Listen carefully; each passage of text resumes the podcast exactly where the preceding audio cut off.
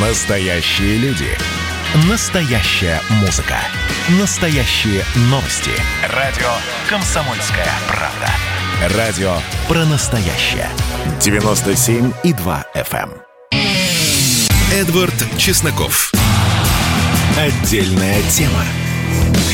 Камчатка далеко от Москвы, и такое ощущение, что падение какого-нибудь самокатчика в парке Горького вызывает в Москве больший резонанс, нежели трагедия там, на этом восточном полуострове, где разбился сутки назад самолет Ан-26. И знаете что? Я посмотрел по открытым источникам – сколько же лет другим авиасудам его эксплуатанта, Камчатского авиапредприятия. Я напомню, что тот самолет, который разбился, немного не дожил до своего сорокалетия и при этом некоторое время эксплуатировался в Африке. Так вот, у Камчатского авиапредприятия три самолета Як-40 – все 1976 года выпуска. 45 лет. Один Ан-26 81 года выпуска. Вернее, виноват. Один Ан-28 89 года выпуска. И осталось 5 Ан-26, было 6. Все они 81, 82, 85, 80 года выпуска. То есть средний возраст авиамашин Камчатского авиапредприятия, еще раз, это все элементарно проверить в открытых источниках, составляет 30 с половиной лет. Понимаете, да? И да, можно было бы сказать, что самолеты летают и дольше, что это не показатель. Но есть другой показатель сертификат летной годности. И опять же, по данным сайта russianplanes.net, которые я посмотрел, все сертификаты летной годности, кроме буквально одной-двух машин, истекают в 2021 году, то есть в этом. Я хочу напомнить, что у разбившегося самолета он должен был истечь, сертификат летной годности, 30 августа всего года. То есть в буквальном смысле люди летали в гробах. И, знаете, вот мы так поругиваем советскую власть, но вообще, например, при советском режиме из Петропавловска-Камчатского ходили суда паромы, регулярное авиасообщение до Владивостока. То есть человек мог купить на материке, например, автомобиль и его привести таким образом в Петропавловск-Камчатский. И я бы, наверное, спросил про депутата, вернее, про женщину-депутата, белокурую фам-фаталь, которая представляет Камчатский край в Государственной Думе, но, наверное, не буду, ведь она занимается защитой интернета от противоправного контента. Давайте обсудим вот эту историю с независимым техническим экспертом э, Юрием Антиповым. Э, Юрий Николаевич, здравствуйте. Ну вот какое у вас мнение относительно вот этой трагедии под Паланой? Добрый вечер всем радиослушателям и добрый вечер ведущим. И сразу хочу сказать, что вот именно комсомольская правда, вот правильно начали это вот сейчас говорить, что событие мелкое какое-то в Москве вызывает больше резонанс. К сожалению, я тоже не обратил должного внимания, ну, просто находился еще не в Москве, а далеко. И вот именно благодаря «Комсомольской правде» обратил внимание вот на эту катастрофу. Ну и что вот касаемо техники, вот вы начали уже говорить. Ну вот еще был в свое время еще Ан-24, если кто помнит, такой самолет mm-hmm. на местных линиях. Вот они, эти самолеты вместе с Як-40, вот как раз и обеспечивали грузоперевозки. И вот увидите, сейчас факт остается фактом, что вот эти самолеты древние, они до сих пор в строю. Ну и как перевозят, ну вот так вот и перевозят. К сожалению, случаются и вот такие катастрофы, как на Камчатке. Да, и при этом, если, например, из Великого Устюга или Кичминского городка, это поселение в моей родной Вологодской области, даже вот без этой развалившейся вместе с развалом СССР малой авиации, можно там плохо, косо, колдобисто доехать, например, до Вологды или до других городов на автобусе, то для Крайнего Севера и Дальнего Востока часто вообще нет никакой альтернативы вот этой малой авиации. Так ведь?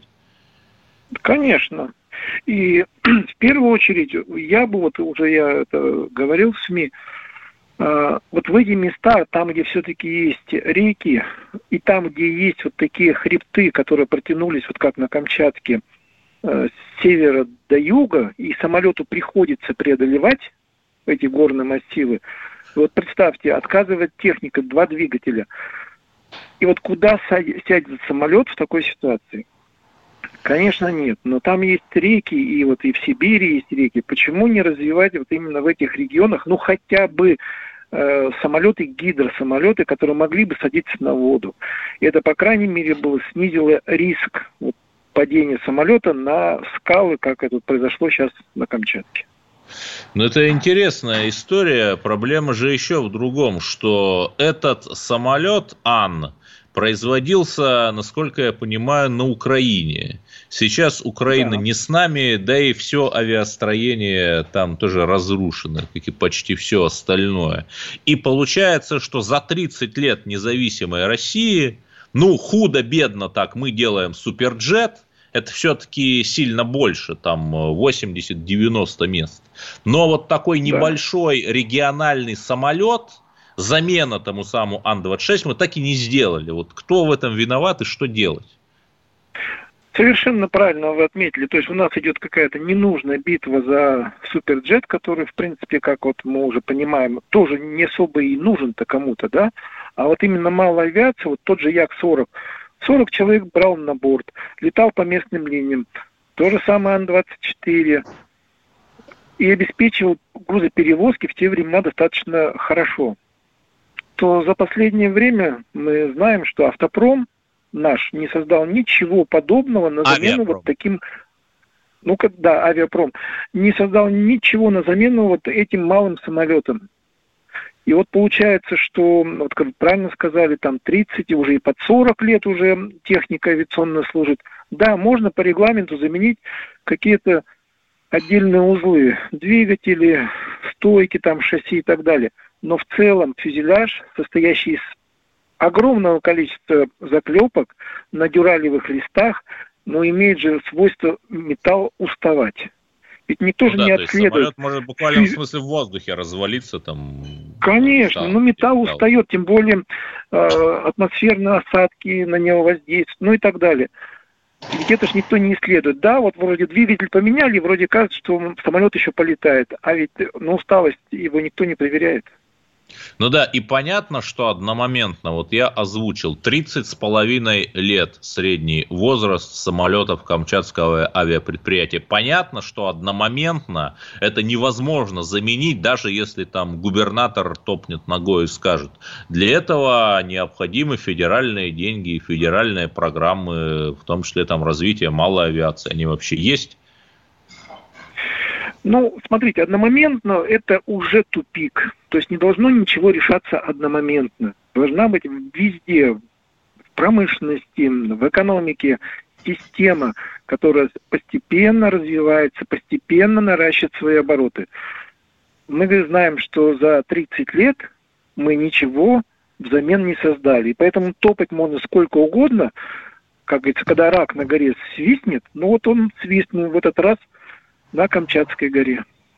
Ну вот я посмотрел в Википедию, пытались мы создать замену этим, в общем, надежным, но морально устаревшим Аннушкам 26-м. Там были проекты МиГ-110, э, самолет э, похожей комплекции небольшой, там Су-80, да, э, но они заглохли, опять-таки, с развалом Советского Союза. Например, написано, что Камчатское авиапредприятие заказало, еще не получило, а заказало два небольших самолета Су-80.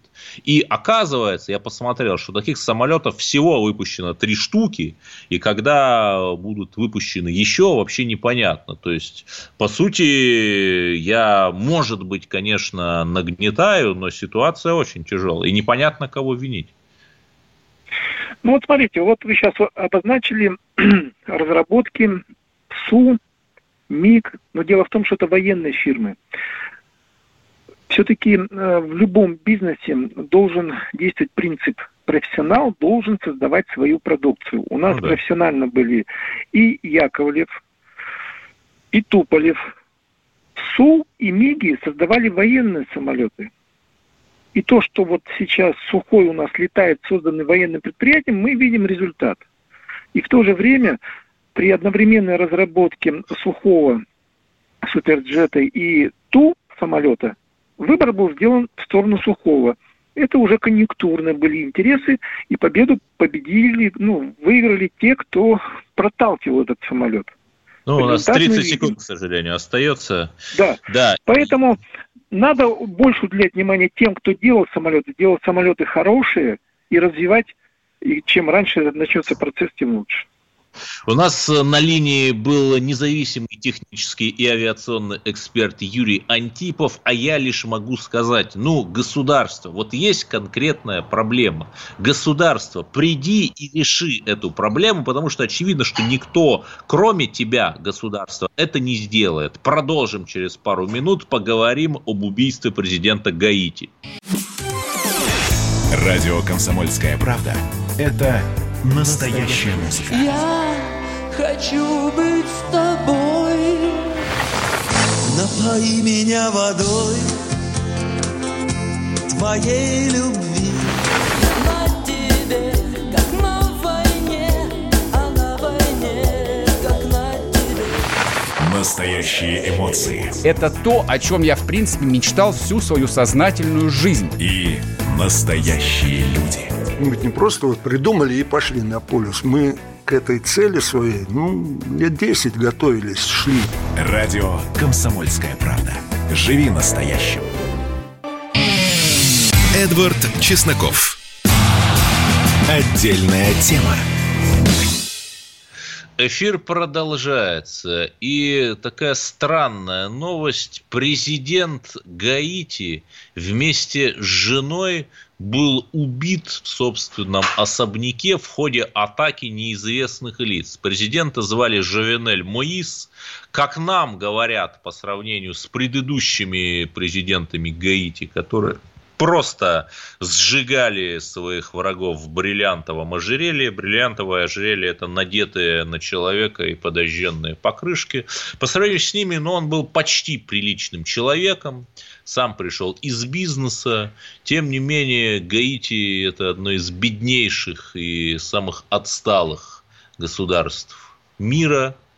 И на самом деле э, возникает вопрос. Такое ощущение, что во всем мире что-то происходит и начался тотальный раздрай. Смотрите, Афганистан, Война в Эфиопии Алло. между центральным Алло. правительством и северной Алло. провинцией Тыграй, эфиопской Чечней. Алло, да, да. Опять Добрый же, день. Ближний Восток. Да, на самом деле, ну, хочу сказать, России что ничего такого из ряда вон э, выходящего для ощущение, что вот всю а, политической культуры Гаити не произошло. Гаити это действительно страна, которая... возможность каких-либо волевых импульсов. Но вот все-таки сильно поражает нас эта гаитянская история. Давайте поговорим с экспертом по странам с нестабильной демократией. А, э, у нас сейчас нет возможности поговорить с экспертом по странам с нестабильной демократией, потому что связь нестабильная. Мы продолжим так – я напомню, телефон 8 800 200 ровно 9702. Это телефон прямого эфира. И скажите, э, многие из вас наверное, боятся прививок. А почему боятся? Вот давайте об этом поговорим. Например, уже не только в гостином дворе, но и в спорткомплексе Лужники открылся огромный прививочный пункт. Давайте, звоните, мы не боимся. Так вот, возвращаясь к этой истории с Гаити, и вот нам говорят, а что может передать, предложить Россия?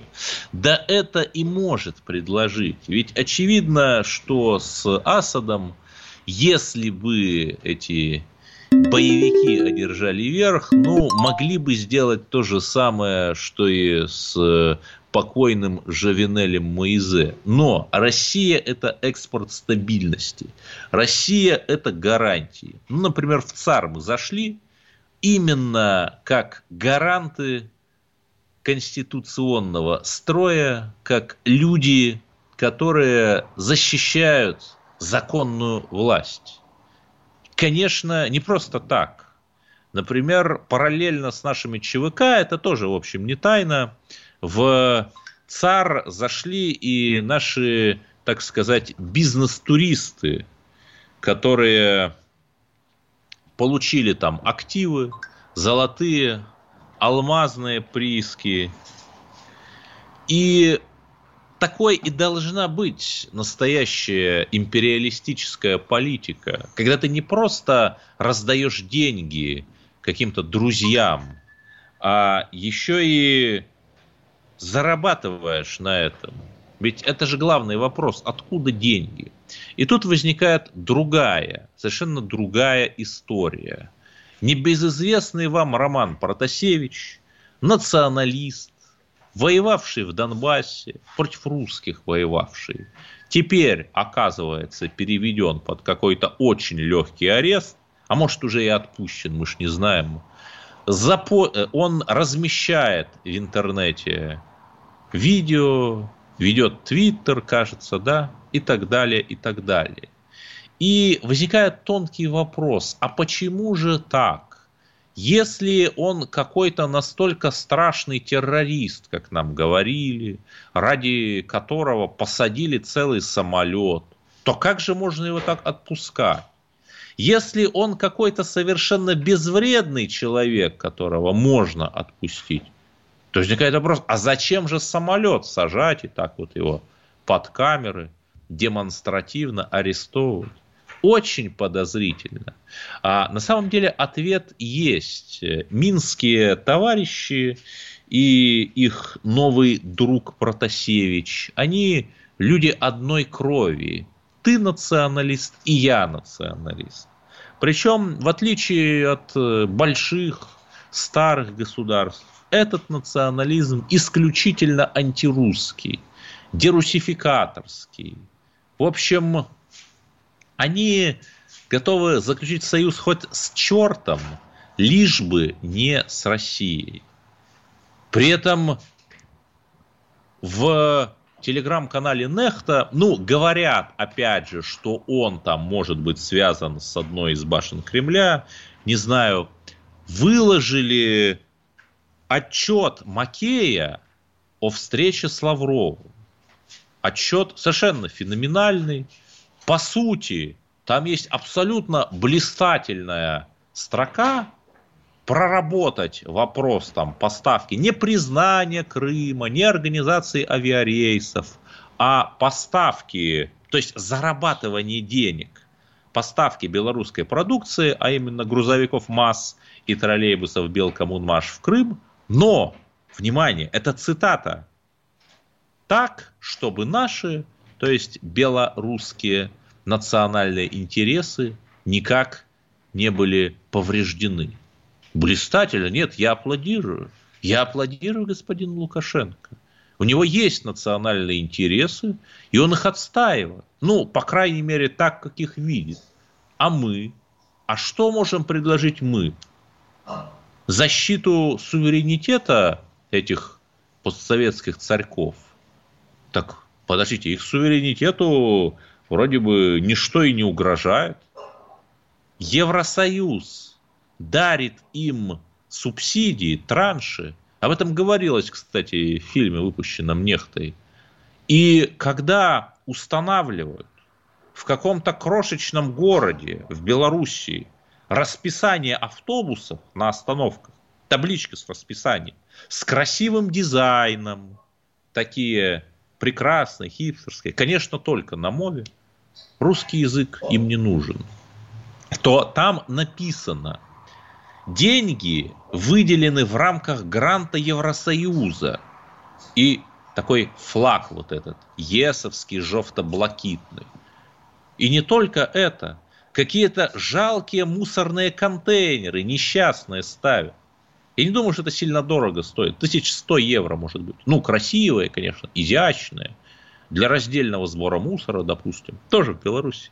Фотографии есть.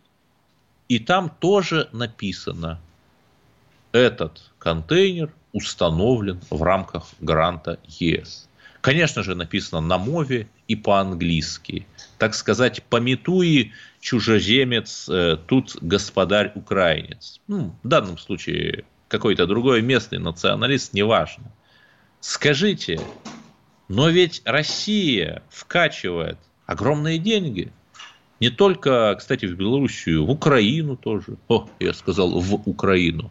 А где, ну, хотя бы, например, эмблемы, наклейки, надписи, что там эта фабрика делает завод в Жодино, Белазы, конкурентоспособную продукцию, благодаря тому, что получает энергоносители из России по ценам ниже рыночных. Ну, не знаю. Нет такого.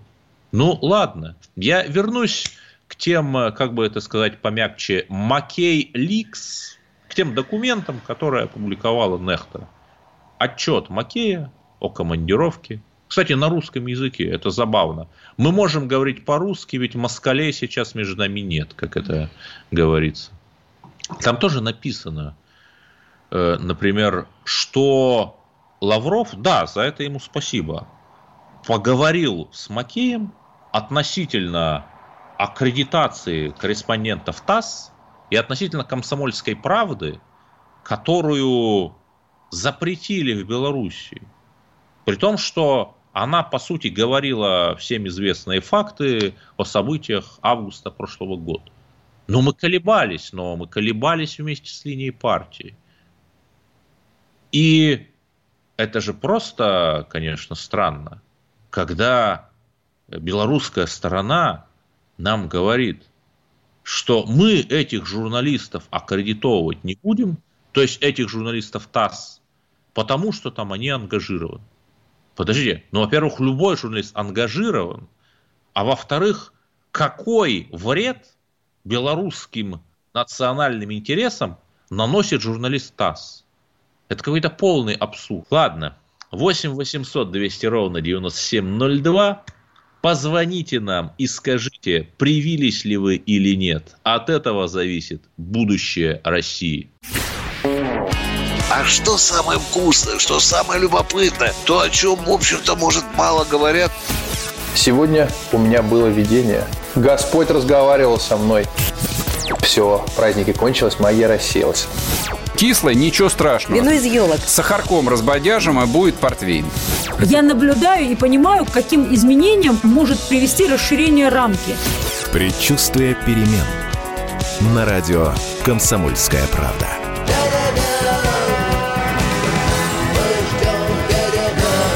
Но извините, пожалуйста, я понимаю, что действительно заниженная лексика не наш стиль. Эдвард Чесноков. Отдельная тема. Люблинский треугольник – это, по сути, альтернатива русскому миру в этой части Европы. И мы будем работать так, чтобы приблизить тот момент, когда и Белоруссия вместо русского мира выберет Люблинский треугольник. Это сказал министр иностранных дел Украины Дмитрий Кулеба. Люблинский треугольник – это трехсторонний формат между Литвой, Польшей и Украиной, созданный 28 июля, почти ровно год назад, кстати, 2020 года. И вот что же это такое И какой же все-таки мир выберет? Украина нам поможет разобраться Всеволод Шимов, политолог и автор телеграм-канала «Западно-русская Атлантида». Всеволод Владимирович, здравствуйте. Ну, во-первых, как прокомментируете заявление господина Кулебы? Ну, как прокомментировать? Заявление, в принципе, совершенно предсказуемое в духе э, украинской идеологии, в духе украинской внешней политики. То есть э, такое полярное бинарное мышление, то есть враги, друзья, цивилизованный Запад, Дикий Восток, страшный русский мир и так далее. То есть, в принципе, украинский министр транслирует тот вот этот э, радикально-националистический э, прозападный дискурс, который, в общем-то, безоговорочно возобладал на Украине с 2014 года. Ну и, в общем-то, вполне понятно, что вот эти страны, Польша, Литва, ну и Украина, вот они пытаются, э, скажем так, ретранслировать этот дискурс и на Белоруссию. То есть они э, пытаются себя позиционировать как такие значит, э, операторы вхождения Белоруссии в, цивилиз... в цивилизованный западный мир. То есть они, в принципе, заняли такую нишу в международном разделении труда в Восточной Европе, ну противостояние да, при этом некой... эти страны передовыми-то никак нельзя назвать даже Польшу, откуда огромная миграция трудовая, например, в Германию, там молодежь в Германию едет, потому что зарплаты выше.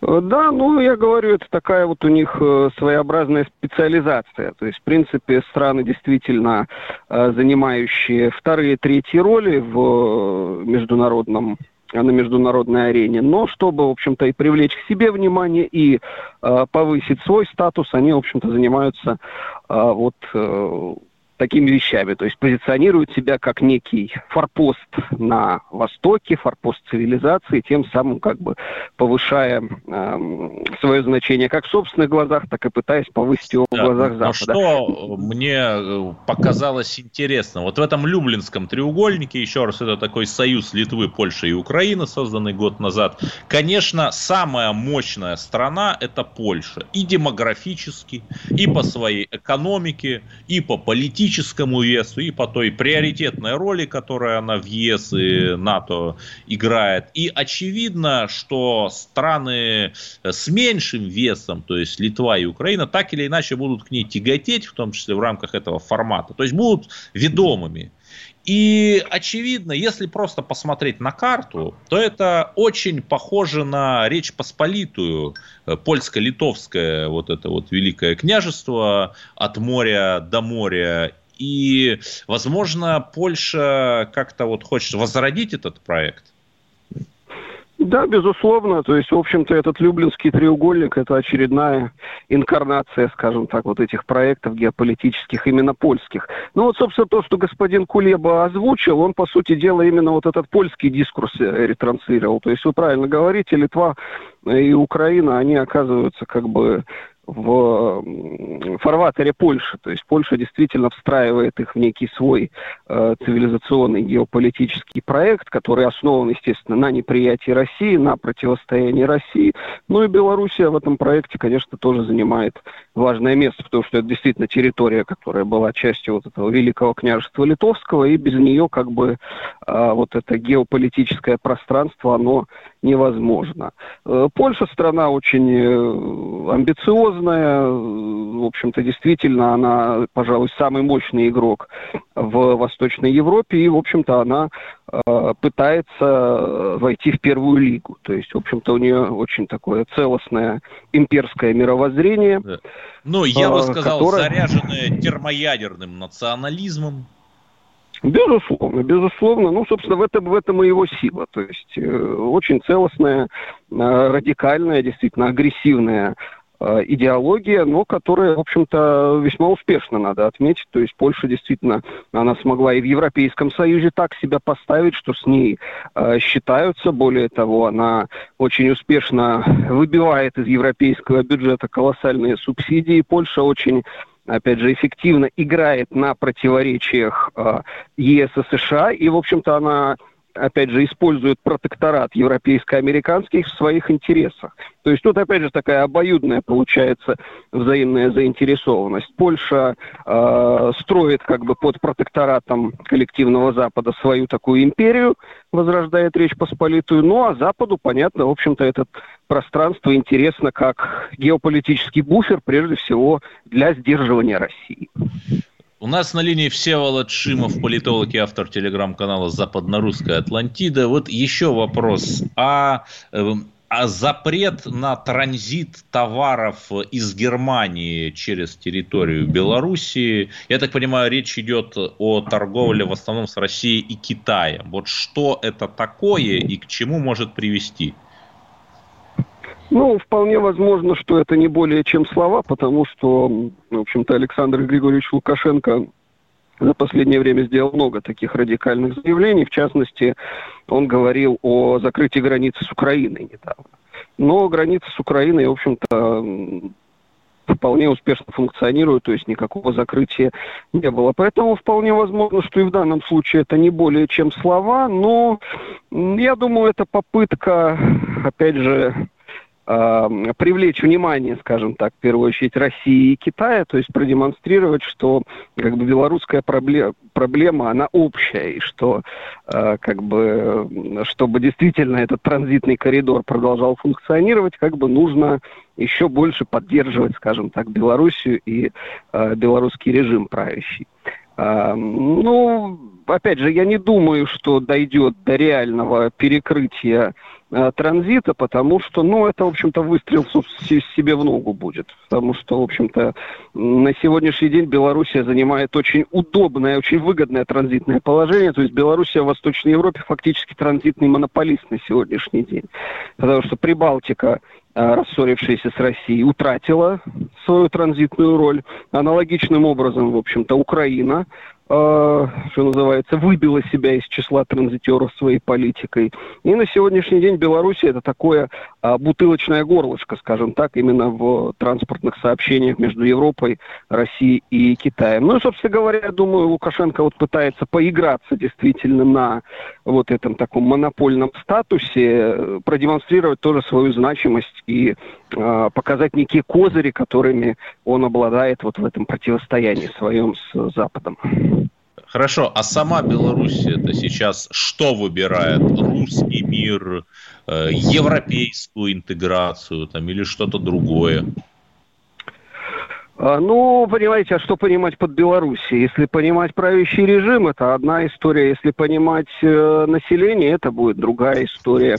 А если говорить о населении, то по ну, опять же, у нас такой социологии нормальной независимой нету. Ну, по крайней мере, западные службы, которые проводят у нас соцопросы, они показывают, что белорусское население, оно такое многовекторное, скажем так. Вот как у нас политика была, это многовекторная, так и у населения такой многовекторный менталитет. То есть мы хотим дружить со всеми. И с Западом, и с Востоком э, не хотим э, выбирать, скажем так, и так далее. То есть, в принципе, к России отношение нормальное, вполне дружелюбное на сегодняшний день, а, но такое немножко отстраненное. То есть, в общем-то, эти годы Э, независимости, 30 лет независимости, они даром не прошли, то есть как бы белорусы себя воспринимают все-таки по отношению к России так отстраненно несколько, э, но дружелюбно вполне, то есть говорить о том, что какая-то такая мощная открытая русофобия идет, этого, ну, пока, по крайней мере, нет.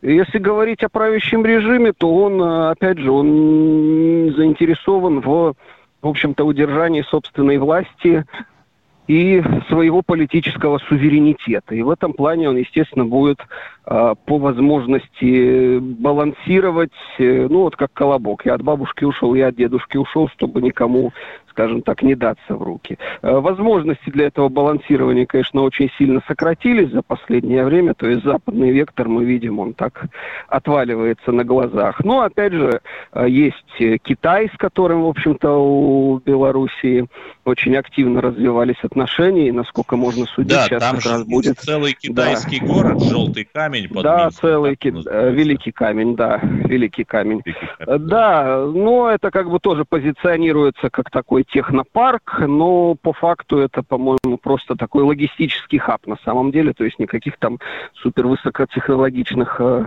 производств нету, но тем не менее, да, как такая пиар пиар-компания вокруг этого великого камня присутствует. Ну и вот сейчас вот это было столетие Компартии Китая, оно так в Белоруссии тоже не прошло мимо, да. там какой-то форум совместный проводился как раз в Великом камне. Остается. Да, то есть, э, в принципе, я думаю, сейчас будет именно попытки балансирования такого между Россией и Китаем. Да, политолог Всеволод Шимов у нас был. Оставайтесь на линии. Это программа Эдварда Чеснокова. В следующем блоке мы поговорим о российской мягкой силе, где она хороша, а где не очень. Радио «Комсомольская правда» — это настоящая музыка. Я хочу быть с тобой. Напои меня водой твоей любви.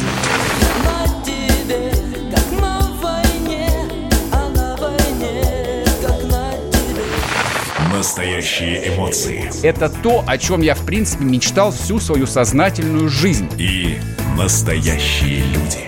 Мы ведь не просто вот придумали и пошли на полюс. Мы к этой цели своей, ну, лет 10 готовились, шли. Радио «Комсомольская правда». Живи настоящим. Эдвард Чесноков. Отдельная тема. Эфир продолжается, и нам дозвонилась наша постоянная радиослушательница Елена из Нижнего Новгорода. Здравствуйте, вы на линии. Слышно? Если... Да, да, слышно, слышно. Ага. Здравствуйте, я по вакцине хотела высказаться. Да, а, я сама привилась спутником в феврале еще через полгода на ревакцинацию пойду. Я медик по образованию. У меня врачи знакомые есть, а, друзья, и две подруги-биологи. Вот я с одной как-то разговорилась.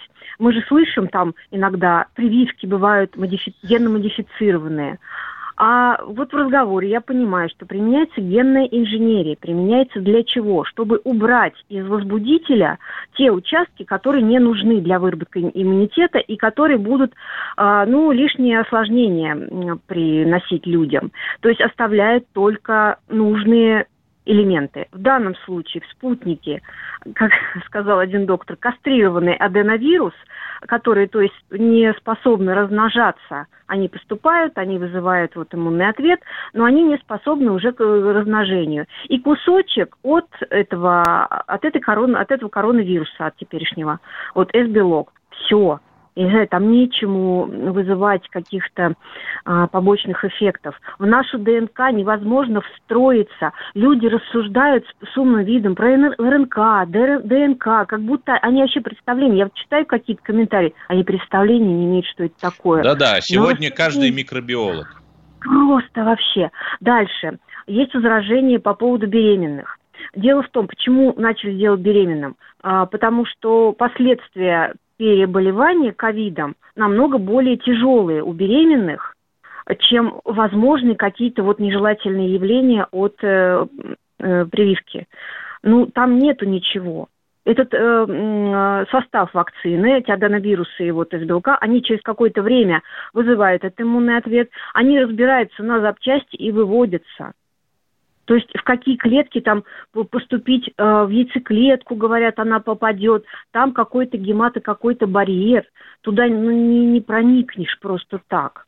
Вот э, этот человеческий организм это такая сложнейшая вещь. Ну, это невозможно, прочитав какое-то интервью, того что даже пусть Гинзбурга, в этом во всем вот разобраться да. и стать, значит, экспертом. Ну, тут я согласен, да, но мы, и мы в «Комсомольской правде» регулярно публикуем просветительские материалы, боремся с фейками о коронавирусе. Да, спасибо, это была наша радиослушательница Елена из Нижнего Новгорода, и сейчас у нас на линии эксперт по странам с неустойчивой демократией Игорь Мангушев. На самом деле мы вас хотели пригласить на Гаити, но Гаити мы уже обсудили. И есть еще одна тема, это российская мягкая сила, э, в которой вы, не побоюсь этого слова, эксперт. Вот можно ли говорить, что сейчас наша мягкая сила на высоте или вот есть ее за что покритиковать? Да, добрый вечер. Жалко, что мы, собственно, пропустили тему с Гаити, потому что у этой прекрасной страны, Центральноафриканской республикой, про которую вы э, сказали несколько слов, очень много общего. Они э, также не смогли сформировать э, устойчивые государственные институты без внешней помощи, а Соединенные Штаты были не очень заинтересованы в э, создании на территории Гаити какого-то подобия государства. А, значит, что касается русской мягкой силы, про нее много говорят, это очень модная тема. А я бы все-таки делил э, вот, эти, вот это направление на два сектора. Это прежде всего государственная политика, которая осуществляется силами Россотрудничества, а, и, э, скажем так, частно-государственное партнерство, как мы видим на примере той же самой Центральной Африки. И, естественно, как достаточно молодое направление в российской политике, э, это, э, эта сфера больна всеми проблемами любого социального института в России.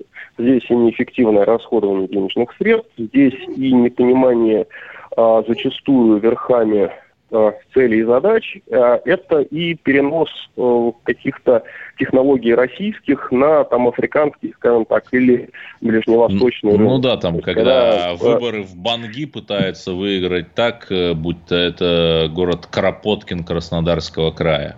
Ну, это еще не самый худший пример. Выборы в Банги, они, по крайней мере, не обернулись очередной бойней. Правда, тогда недостаток, собственно, в технологии мягкой силы пришлось э, затыкать тем инструментом, который всегда эффективен, это, собственно, нашими ребятами с автоматами. Но действительно, э, со смертью, ну, с умиранием политтехнологий в России, ну а сейчас мы видим, что выборы превратились в какой-то ну, совершенно неинтересный процесс. А, Но я бы сказал, в отлаженный процесс, опыта, в такую машину. В, ну, в машину, в конвейер. Вот. Естественно, ну, да. люди, не имеющие опыта Э, конкурентной борьбы, э, развития каких-то социальных, э, социально-политических и информационных проектов в условиях жесткой конкурентной борьбе, борьбы, они, попадая в агрессивную среду, где тебя там в лучшем случае пошлют куда-нибудь далеко, а в худшем могут и голову отрезать и съесть. Они зачастую ведут себя не очень адекватно реалиям. Мы это тоже, к сожалению, достаточно часто видим. Что же касается государственного направления, то здесь все-таки есть некоторые подвижки в лучшую сторону. При всем моем о, скептицизме я этих подвижек не могу не отмечать. А, во всяком случае, сейчас перестало быть стыдно за средства коммуникации того же самого Россотрудничества. Вот, собственно, со сменой руководства. А, понятно, что нам хочется, чтобы быстро Россия начала действовать на уровне зарубежных некоммерческих организаций. Да, хотя бы на уровне Польши. в сказках. Ну, хотя бы, ну, так, вот не надо. Ур- э, уровень Польши, во-первых, это э, очень высокий уровень для России сейчас, ну, да, потому ну, что да. Польские некоммерческие организации, они имеют бесценный опыт, а, собственно, католической церкви, которая одна из первых начала использовать э, э, политические технологии еще в средние века. Да, но То вот есть, когда я сталкиваюсь... Ну, здесь, здесь проблема в том, что да. основная проблема а, русской мягкой силы, а, вот если брать в глобальном масштабе, это в том, что наши э, чиновники – а у них начинается трясучка и нервное подергивание глаза при слове некоммерческая организация. То есть сам термин вызывает у них сразу панику. Это все равно прийти и сказать, что я агент Госдепа. Угу.